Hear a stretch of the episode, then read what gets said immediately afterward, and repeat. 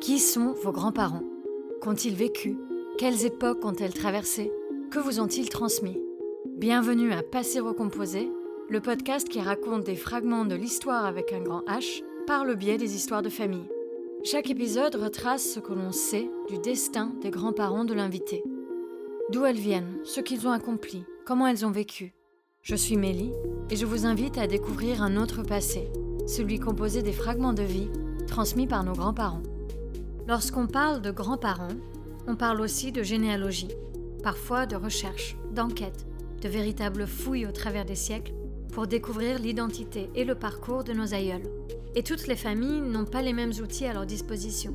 Si vos ancêtres sont français, par exemple, le système d'archives sera plus étoffé et plus simple à naviguer que s'ils viennent d'un pays dont les archives ont été détruites ou n'existent pas sous les mêmes formes. La famille de Jenna illustre parfaitement cette situation. Sa branche paternelle est française, tandis que sa branche maternelle est vietnamienne. Dans cet épisode, elle nous parle de son rapport à la généalogie dans ces deux pays et de ce qu'elle sait de la vie de son grand-père vietnamien, un homme aux multiples facettes dont l'histoire commence dans un village reculé du nord du Vietnam dans les années 1930. J'ai deux familles. Ma mère est née au Vietnam et mon père est né dans le nord de la France. La famille de ma mère est arrivée en France en 76, après la fin de la guerre du Vietnam. Et des deux côtés de ma famille, mais plus particulièrement dans ma famille euh, vietnamienne, il y a une tradition orale de légende familiale qu'on se transmet, qu'on se raconte. Il peut se passer des années sans qu'on en parle, et puis d'un coup, on va euh, plaisanter ou discuter de, choses qui se sont passées il y a un siècle et qui ont été transmises. Et une de mes passions depuis euh, l'adolescence a été les, recherches généalogiques, sans faire le lien exactement avec le fait de vérifier ces, euh, légendes, mais avec cette, conséquence-là, de pouvoir, par un moment, vérifier que les légendes sont vraies. Et c'est un peu comme si vous grandissiez en écoutant des contes de fées, et puis vous construisez votre arbre généalogique et vous tombez sur Blanche-Neige. J'arrive pas à me souvenir comment j'ai commencé. Il est possible que j'ai trouvé un livre qui parlait de généalogie, et puis je me suis je commençais à me poser des questions, et puis je me souviens avoir commencé à, à tracer des arbres généalogiques, d'abord sur papier blanc, puis sur papier quadrillé, et poser des questions à mes parents, puis à mes grands-parents, et puis j'avais des arrière-grands-parents qui étaient vivants à l'époque, et puis commencer à construire un, un, arbre qui était déjà touffu, en plus parce que pour moi, la généalogie n'a de sens que si elle est partagée. Et ça veut dire inclure les oncles, tantes, cousins, cousines. Donc ça fait des arbres qui sont pas forcément très hauts, mais qui sont très larges et très touffus. Et donc poser toutes ces questions, aller, euh, aller rencontrer ces personnes-là, ça avait été le début. Et puis rapidement, j'ai ressenti le besoin de pouvoir utiliser un logiciel de généalogie. Et ça a été mes premiers pas dans un monde plus grand, pour paraphraser Star Wars.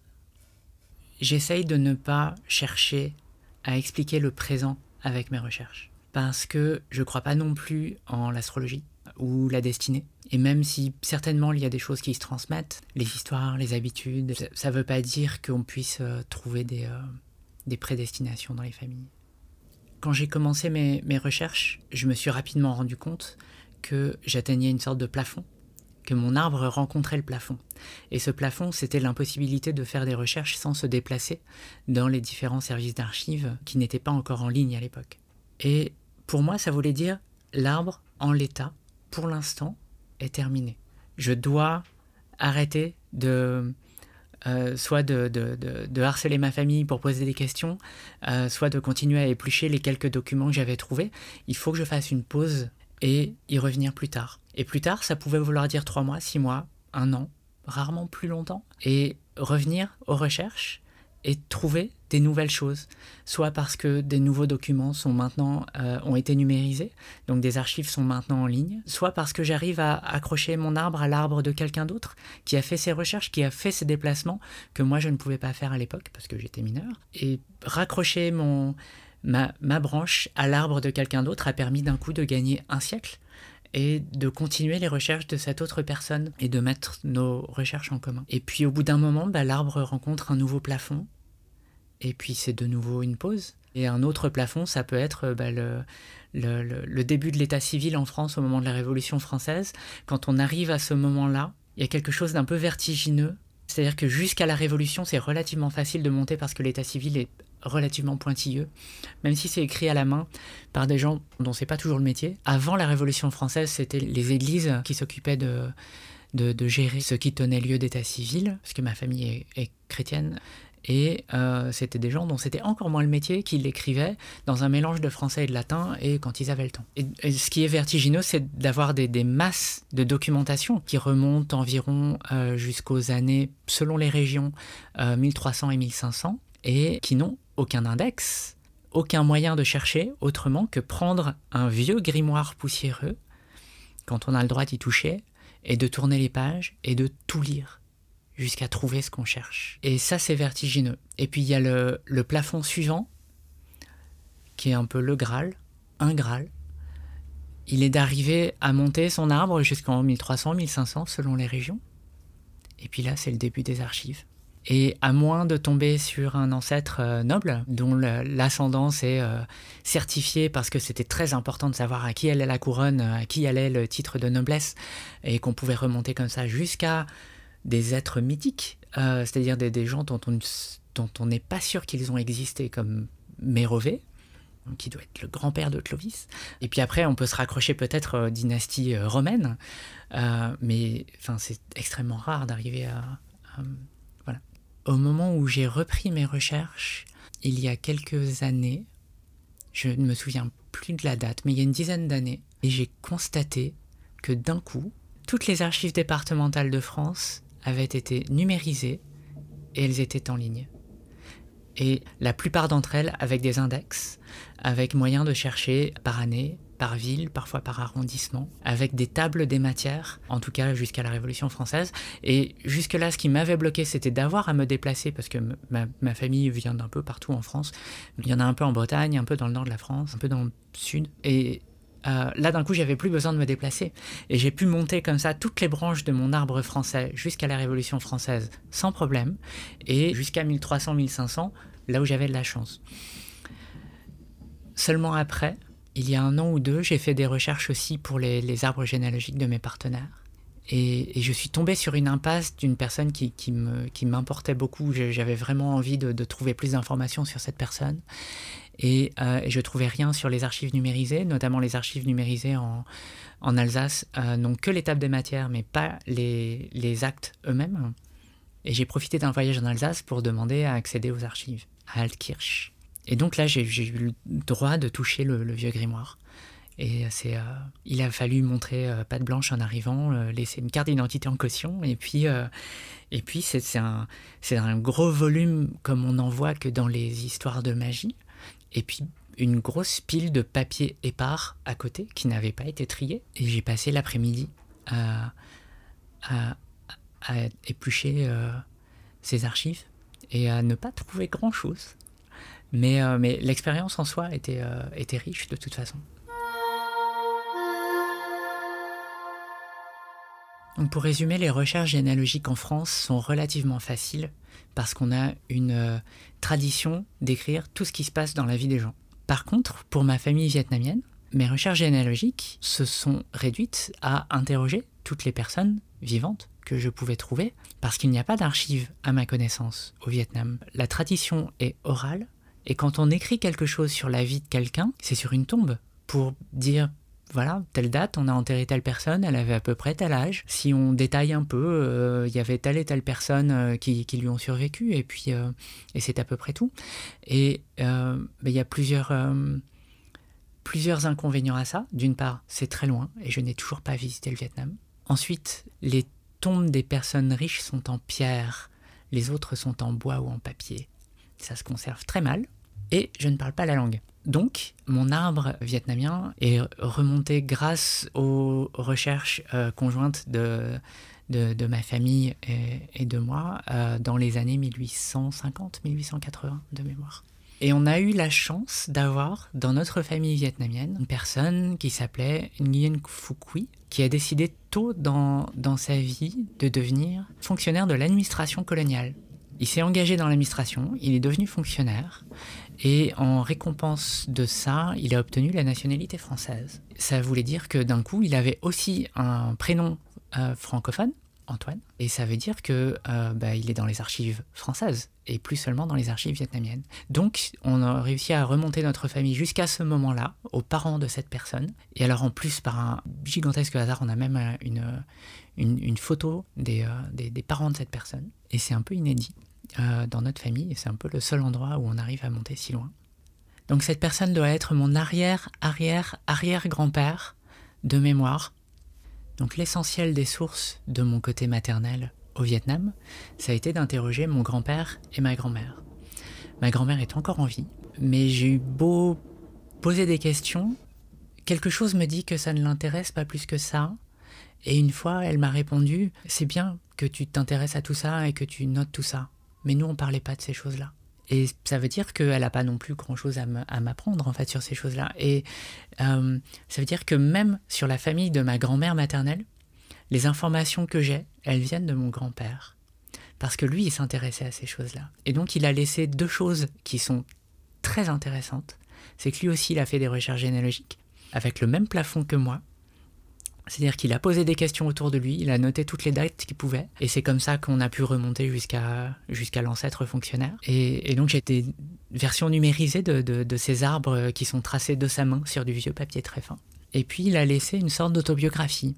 Alors ça fait une quinzaine de pages. Je pense que nous aurions aimé qu'il, euh, qu'il en fasse une version plus détaillée, plus longue. Et donc il raconte la vie de ses parents, sa naissance, son enfance, ses études. Et puis il raconte un peu aussi le, bah, ce qu'il sait de la, famille de ma grand-mère. Mon grand-père maternel a fait euh, les recherches généalogiques du côté de, la famille de ma grand-mère, en posant des questions comme moi j'avais fait, en prenant des notes. Et il s'est intéressé, je crois, à la famille de ma grand-mère parce que les recherches de son côté étaient très compliquées et qu'il a dû atteindre la même frustration que moi face aux, recherches sur la famille de ma mère et que j'ai tout reporté mon énergie sur les recherches de la famille de mon père. La, la raison pour laquelle les recherches du côté de mon grand-père sont difficiles, c'est que ma grand-mère vient du sud du Vietnam et mon grand-père vient du nord du Vietnam. Et il a rencontré ma, ma grand-mère au sud et ils se sont établis au sud et il n'est pas beaucoup retourné dans le nord. Il est retourné une fois ou deux pour revoir sa famille, pour retrouver les, les lieux de son enfance. Il a grandi dans, un endroit qui était un, une autre époque, littéralement un autre siècle, mais qui pourrait être il y a plusieurs siècles, qui était un village où il n'y avait pas l'eau courante, il n'y avait pas l'électricité, c'était euh, c'était vraiment euh, un autre monde. Et il a grandi dans, il est né dans ce village, euh, le énième enfant d'un patriarche qui avait quatre épouses. Et donc sa mère était la quatrième épouse, qui était la plus jeune. Les conclusions qu'il a faites sur ses, sur ses recherches, c'est que la différence d'âge était telle entre son père et sa mère que son père était probablement pas son géniteur et, qu'il a vu très peu de, de, relations familiales entre son père et sa mère. Et il l'a plus ou moins confirmé en expliquant dans son, dans son autobiographie avoir rencontré quelqu'un qui semblait être très proche de sa mère et qui euh, physiquement pouvait être son géniteur à lui. Et donc il y a, il y a ces deux noms-là dans son arbre et donc dans mon arbre au-dessus de, lui. Mon grand-père parle de son enfance comme une période euh, de ignorance is bliss. Si on ne sait pas qu'il y a autre chose, on peut être très euh, heureux à vivre euh, dans des maisons en torchis et avec une mère très affectueuse, et puis réaliser seulement après coup, a posteriori, que c'était une enfance très très pauvre et comment est-ce qu'on se rend compte qu'on a une enfance très pauvre? C'est quand on découvre le contraste avec autre chose. Et réaliser par exemple que euh, la, rencontre avec, avec un prêtre missionnaire belge qui était venu pour euh, évangéliser le nord du Vietnam lui a montré qu'il il existait autre chose. Il existait la possibilité d'apprendre à lire, écrire et compter et de trouver, euh, de trouver un moyen de sortir de cet endroit, d'aller dans une ville, d'aller dans un autre pays c'est une épopée de, roman un peu, d'imaginer cet enfant qui, qui, est, qui est né dans ce village et qui imagine que... Euh, je l'imagine faire ce calcul, se dire, je vais aller voir ce prêtre et demander une conversion et demander un baptême. Et la clé de ce baptême, ce sera euh, la connaissance, la culture et un billet d'avion vers ailleurs. Et il avait 13 ans quand il a été baptisé. Donc il est plus ou moins adopté par, euh, par ce prêtre, avec qui il, gardera des, euh, des, des, rapports filiaux euh, jusqu'au décès de cette personne. Et donc, il, ben, mon grand-père va à l'école, puis il a une adolescence qui semble heureuse aussi d'avoir ces, éléments-là supplémentaires dans sa vie, jusqu'à l'âge de 17 ans environ, où il est réquisitionné par l'armée du nord du Vietnam Alors il est né en 1930, donc il est né euh, à un moment où le Vietnam est, un, est une colonie française. Et quand il a 17 ans, eh ben, c'est la guerre euh, d'indépendance contre la France. Et donc il est euh, réquisitionné par, par l'armée d'indépendance et il travaille dans une usine de munitions cachée dans la jungle pendant un an environ, jusqu'à ce qu'il soit capturé par les Français. Les Français font le, siège de l'usine et, euh, emportent les, prisonniers dans un camp euh, d'internement. Et mon grand-père a, je suppose, un souvenir assez douloureux de ça, parce qu'il n'avait pas envie d'en parler. Et il n'avait même pas envie de se répandre en détail dans son autobiographie non plus. Ce dont je me souviens, parce qu'il en a parlé un peu quand même, ça a été la, cruauté des geôliers français. le fait que ils n'étaient pas là pour les enfermer, ils étaient là pour les torturer, ils étaient là pour les punir d'avoir essayé de gagner leur indépendance. Et euh, alors qu'il avait connu le dénuement, mon grand-père a trouvé les camps euh, sales et pauvres.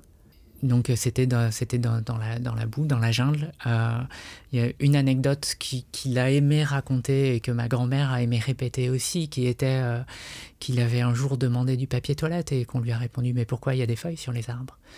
Et c'est là qu'il a contracté le beriberi. Euh, alors, si je dis pas de bêtises, une forme de paludisme. Et c'est euh, donc ce paludisme c'est quelque chose dont on ne guérit pas. Il a, il a refait des crises toutes les, toutes les quelques années, pendant toute sa vie. Et c'est euh, probablement contribué à sa mort il y a quelques années. Il est libéré en février 1949 et il retourne voir l'abbé Emmanuel euh, et, il lui demande euh, une porte de sortie. Parce que euh, bah je, je, je, suppose qu'une fois qu'on a été estampillé militant rebelle, et tant que la France n'est pas partie, il est en danger. Et l'abbé Emmanuel lui trouve une place à l'université de Charleroi. Il part pour la Belgique en mars 49 et il fait ses études en Belgique. Ce que je sais, c'est qu'il fait des études euh, brillantes. Il se vante d'avoir eu 85% euh, euh, à ses notes et d'être le major, major, de sa promotion. Et ça lui permet d'envisager de, travailler dans des usines. Et, il est très fier de ça. Ça lui permet d'envisager de revenir au Vietnam.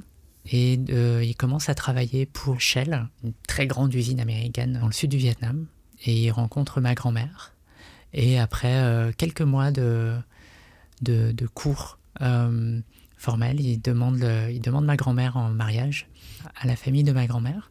La famille de ma grand-mère considère que euh, s'il est du nord du Vietnam, euh, c'est un vanupier et euh, enfin, il n'est pas question de. ce, n'est personne. parce que la famille de ma grand-mère était plutôt dans la, bourgeoisie de Saigon. Et puis, quand, quand la famille de ma grand-mère comprend que s'ils donnent pas leur accord, ils vont partir, et un des moyens qu'ils ont eu de, montrer leur détermination, ça a été que euh, mon grand-père et ma grand-mère sont allés célébrer leur mariage religieux, seuls, avec juste les membres de la famille qui les soutenaient. Et puis ils sont revenus, ah, et puis, euh, bah voyez, on est mariés maintenant, il faut faire quelque chose. Euh, il, nous faut votre bénédiction maintenant. Et donc la famille de ma grand-mère accepte et ils ont le mariage civil un mois après, ce qui n'est pas l'ordre normal. Donc mon grand-père et ma grand-mère sont mariés en 1957 ils sont très beaux, tous les deux. Ils sont euh, jeunes et souriants sur les photos. Ils ont l'air très heureux ensemble. Mais ils ont eu l'air heureux ensemble toute leur vie. Et ma mère naît en 1958. Et puis ça va assez vite, en l'espace de, quelques années. Ils font cinq filles. Et puis finalement un fils. Donc ils peuvent arrêter de faire des enfants. Et donc ils vivent au Vietnam pendant un moment, euh, jusqu'à la fin de la guerre du Vietnam. Lui continue de travailler pour Shell. Et ma grand-mère, dans le début de leur vie, elle est euh, secrétaire militaire. Et après ça, je suppose qu'elle a arrêté de travailler parce qu'elle avait plein d'enfants à la maison. Je, crois comprendre que ça a été très compliqué d'être euh, un, nord-vietnamien marié à une sud-vietnamienne D'abord pendant l'empire euh, colonial français et puis ensuite pendant la guerre du Vietnam parce que euh, ben, mon grand-père était euh, suspect de sympathie avec le Nord alors qu'il habitait au Sud. Et puis, après ça, une fois que la guerre a été gagnée, que l'indépendance a été conquise, c'était un Vietnamien du Nord qui s'était marié à quelqu'un du Sud et aussi qui avait travaillé pour une grande entreprise occidentale euh, pendant des dizaines d'années, qui vivait dans une très belle maison avec un grand terrain à Saigon. Et c'est un terrain qui avait été réquisitionné par l'armée américaine. Donc, avec des, euh, soupçons de, de, sympathie euh, pour, le, pour le colonisateur blanc, en fait. Donc il a bien senti que la fin de la guerre signifiait qu'il allait plus être le bienvenu au Vietnam et il a eu très peur de revivre les, euh, ce qu'il avait vécu euh, dans son adolescence. Donc il, a organisé euh, dès que possible le départ de la famille, la fuite de la famille du Vietnam. Et euh, par la, grâce de mon ancêtre euh, Antoine, qui était euh, fonctionnaire, ma famille vietnamienne avait la nationalité française. Et ça, ça nous a sauvé la vie. Parce que c'était pas juste des personnes vietnamiennes qui essayaient de, partir dans un autre pays. C'était des citoyens français qui vivaient au Vietnam et qui ont demandé un rapatriement, qui a été organisé par le ministère des Affaires étrangères. Et donc ma grand-mère et ma mère et mes tantes et mon oncle ont pu partir en, mars 76 et mon grand-père a pu euh, n'a pu partir qu'en mai 76. Et de ce que je comprends, il a, il a été de nouveau inquiété pour son identité et pour, euh, et pour ses choix de vie. Et donc il a eu euh, probablement des interrogatoires de la part de l'armée vietnamienne, soit de la police politique vietnamienne, ce qui est probablement la même chose. et donc ils se sont retrouvés dans un, dans un camp de réfugiés euh, en Normandie. Ma famille là-bas avait, euh, avait une, une, vie bourgeoise euh, assez confortable. Enfin, ils ont clairement eu une, une, fuite privilégiée par rapport à plein d'autres personnes, d'autres personnes notamment qui sont mortes dans des bateaux ou, ou, qui ont été très mal reçues euh, où qu'elles arrivent. Mais il y a eu des règles qui étaient les mêmes pour tout le monde et c'était par exemple d'imposer euh, une valise 10 kilos de bagages par personne maximum. Alors que euh, bah, quand on quitte une, vie, je suppose que c'est... je vois comment mes déménagements sont compliqués.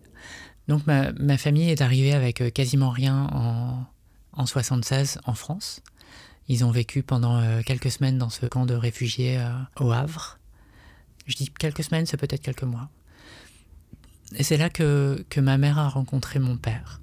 Mon père à l'époque était... Euh, l'image que j'ai de lui à l'époque, c'est le, le vaurien type euh, Han Solo. À l'époque, il, il, était à peine majeur et euh, évidemment très beau. il roulait en Harley Davidson et c'était sa principale possession parce qu'il était marin-pêcheur. Mon père et, son meilleur ami s'étaient dit que ce serait une bonne idée d'essayer de, de séduire une asiatique.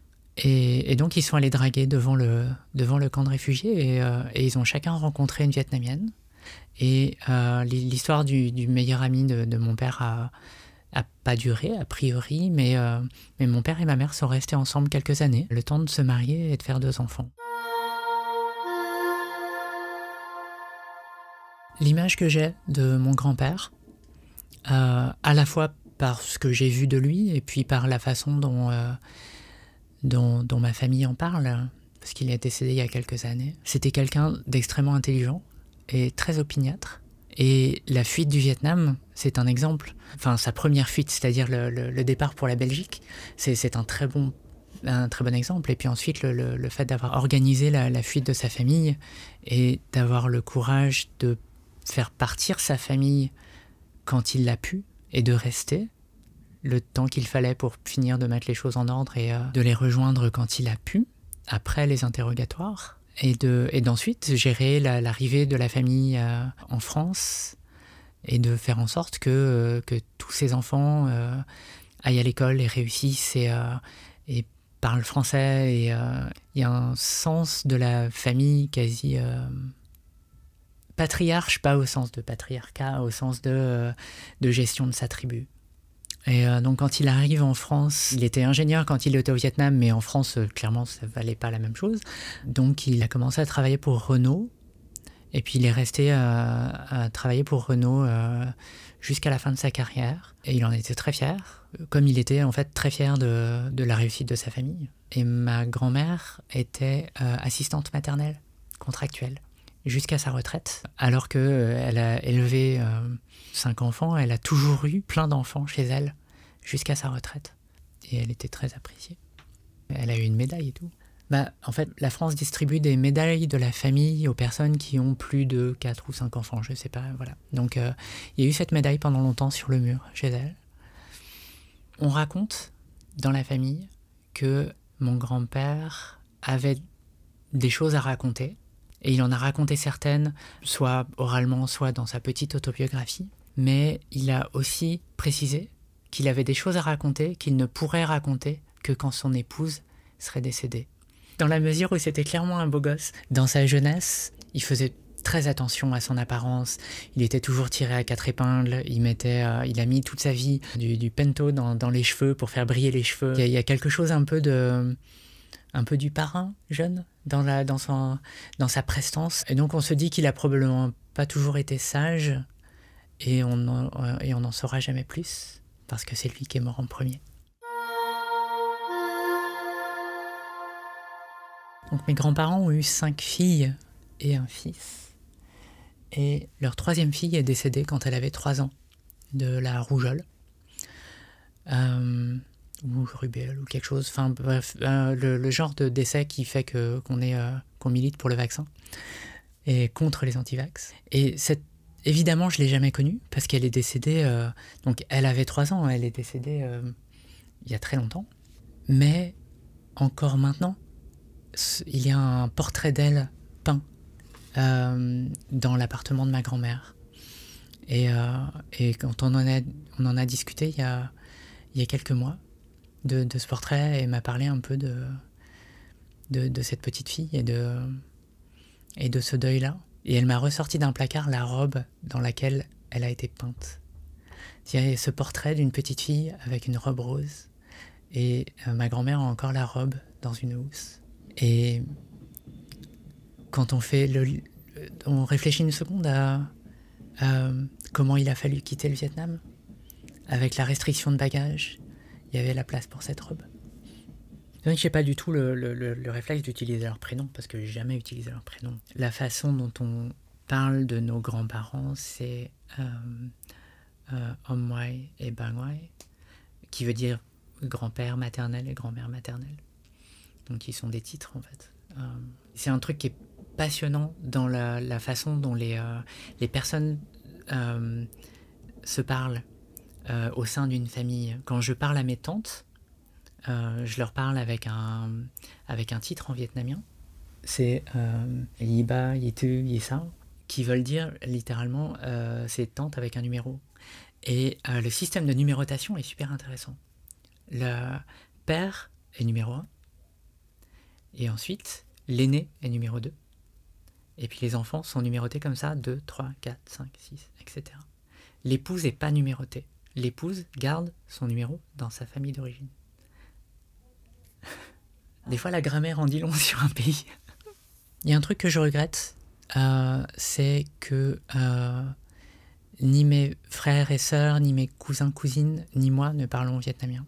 Certains, certaines d'entre nous s'y sont mis, euh, et, ont appris, ont essayé d'apprendre plus tard et ont essayé de même de passer du temps au Vietnam. Mais ça n'a pas fait partie de la transmission familiale. Ça semblait important pour mes grands-parents que euh, on est en France, on parle français, même à la maison, et surtout à la maison. Et, je, vois aussi la, différence avec, euh, avec certains de, mes cousins, petits cousins, petites cousines plus éloignés, qui étaient dans des stratégies familiales qui sont différentes, où ils ont continué à parler vietnamien à la maison, où maintenant du coup ils parlent vietnamien.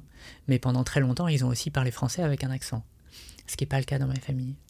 Donc c'est un regret. Je comprends, la stratégie, mais, euh, mais pour moi, il y, a la peur d'une rupture, de ne pas pouvoir transmettre ça à mes enfants. Euh, au moins, nous sommes une famille qui est, euh, toujours soudés autour des occasions familiales et des occasions traditionnelles vietnamiennes. C'est bientôt le Nouvel An.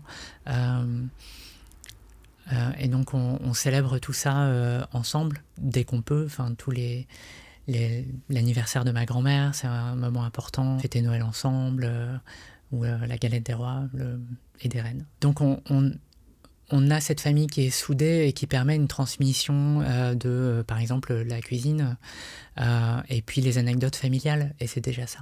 Et ça rend les choses très vivantes.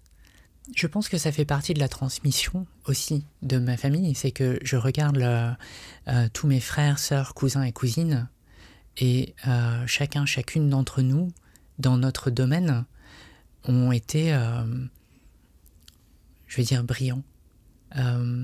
c'est pas, pas nécessairement du succès ni scolaire, ni, ni professionnel, mais il y a une réussite personnelle de, chacun d'entre nous dans ce, dans, dans ce qu'on a essayé d'entreprendre. Et, ça, euh, je, pense qu'il y a une, recherche d'excellence qui est... Euh, je suis consciente de à quel point ça se rapproche des clichés sur les familles asiatiques euh, qui vivent en Europe ou aux États-Unis, mais, mais je ne l'ai pas vécu comme ça. Je ne l'ai pas vécu comme cette pression qu'on voit parfois exprimée soit de la part de, de, familles asiatiques, soit dans les œuvres de fiction sur les familles asiatiques. Ce qui illustre bien qu'on, pour moi, qu'on n'est pas dans ce cliché, c'est que aucun d'entre nous n'est parti, aucun d'entre nous n'a fui euh, le, groupe, que on est encore, j'ai l'impression, une famille très soudée, qu'on essaye de se voir le plus souvent possible, euh, qu'on essaye de se retrouver en groupe le plus souvent possible. Et, euh, le, plus loin qu'on soit parti, c'est mon frère habite Toulouse et, il vient pour, pour toutes les grandes occasions quand même. Et puis moi, à un moment donné, j'ai euh, chercher un peu l'aventure et je suis allé euh, vivre en Irlande et en Australie et à Londres aussi. Et, euh, je suis revenu au bout de quelques années. Le statut de, réfugié ou d'enfant de réfugié, quel que soit le, pays qu'on a fui, permet de s'identifier après dans toutes les histoires de, ou de réalité ou de fiction qui parlent des autres réfugiés, que ce soit les gens qui ont fui l'Allemagne avant la Deuxième Guerre mondiale ou les gens qui fuient la Syrie maintenant. Jusque-là, je m'étais jamais posé la question de ce que ma famille a vécu et du lien avec ce que je suis actuellement. Mais c'est là que je me sens en décalage avec les, milieux gauchistes et notamment euh, les milieux de gauche LGBTI qui sont très en méfiance vis-à-vis de l'État, vis-à-vis de la République. Alors que pour moi, viscéralement, j'ai besoin d'un État pour pouvoir aller porter plainte.